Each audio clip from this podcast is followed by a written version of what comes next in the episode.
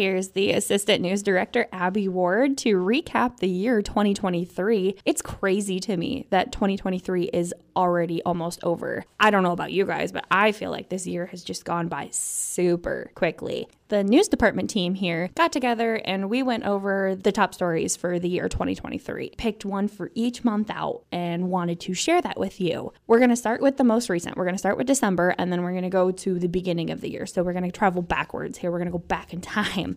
So let's dive in and let's get going. December top story stabbing suspect found guilty in bench trial, sentencing scheduled for January 29th. Following a November bench trial, a Carroll County District judge found 42 year old John Michael Hanson guilty of willful injury causing serious injury, which is a Class C felony, for the August 27th stabbing of the Carroll bar owner Ben Bading. The judge said during the December 18th hearing that prosecutors had met the burden of proof necessary for a guilty verdict. During the early morning hours of August 27th, Hanson stabbed Ben Bading four times in the head and neck. Bading suffered severe injuries and was needed to be airlifted to a Des Moines hospital for treatment. Bading recovered from the attack but was left with permanent scarring as a result. Hanson faces up to 10 years in prison and his sentencing hearing is scheduled for January 29th.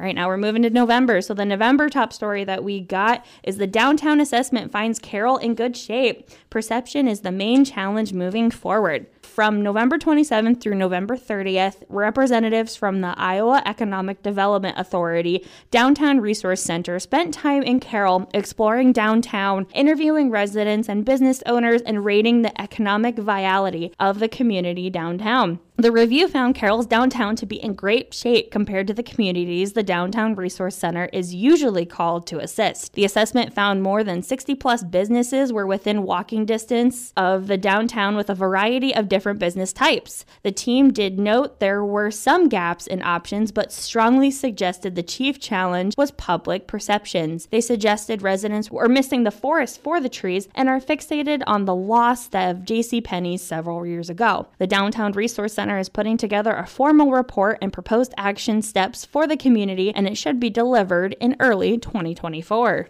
For October, 100 animals recovered from the Lanesboro home. On October 16th, the Carroll County Sheriff's Office responded to a home in the 30,000 block of 120th Street on a report of animals possibly in distress, and upon arrival, located more than 100 dogs, 50 goats, and various other animals on the property in terrible condition. Sheriff Ken Pingrey described the property as beyond bad. Law enforcement secured the animals and transferred them to the Animal Rescue League of Iowa in Des Moines for treatment and for rehoming. And the ARL said that not all of those dogs are going to survive. And not only that, their recovery process to get them to where they could potentially be adopted is really over a year. So those dogs that were rescued have about a year of recovery and rehab and treatment before they can even be considered to be put up for adoption.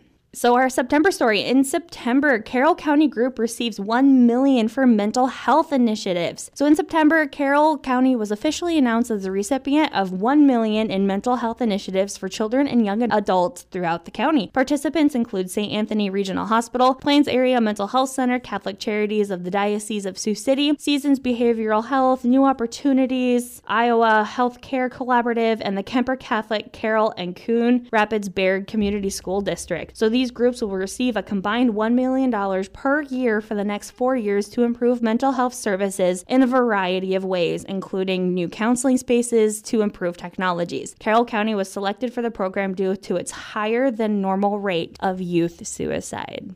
Heading back into August, so the Sauk Rail Trail project in Carroll wraps up. Carroll County officials announced near the August that the six mile, $1.5 million repaving project of the Sauk Rail Trail between Swan Lake State Park and Maple River was nearing completion. Work began in the spring and the trail finally opened to the public at the end of summer. The project was funded through a $900,000 grant from the Iowa Department of Transportation and the remaining $600,000 coming from 400,000 in private donations and 200,000 from the city of Carroll and Carroll County. So that'll be a project that people will be able to enjoy for the next upcoming summer. I know that's something that I'm going to be looking forward to is getting out hitting that trail. I always wanted to start biking. So maybe that's what I'll get into. Speaking of bikes, our top news story for July RAGBRAI brings 30,000 plus visitors to Carroll County. Early in 2023, the RAGBRAI Central Committee announced Carroll would serve as an overnight stop for the iconic bike ride across Iowa's 50th anniversary celebration. On July 24, more than 30,000 riders, vendors, and support teams arrived, filled the community to enjoy the band's entertainment, food, and community. Carroll's theme for 2023 RAGBRAI was You'll have a barrel of fun. Other pass through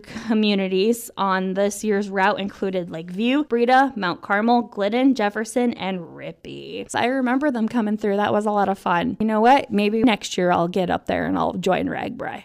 Yeah, okay. Funny, I know, right? And that was a look at the top stories here from December to July traveling back. And Nathan will have the rest of them for you. So thank you for listening, and I hope you enjoyed listening to our countdown of stories. This has been Abby Ward.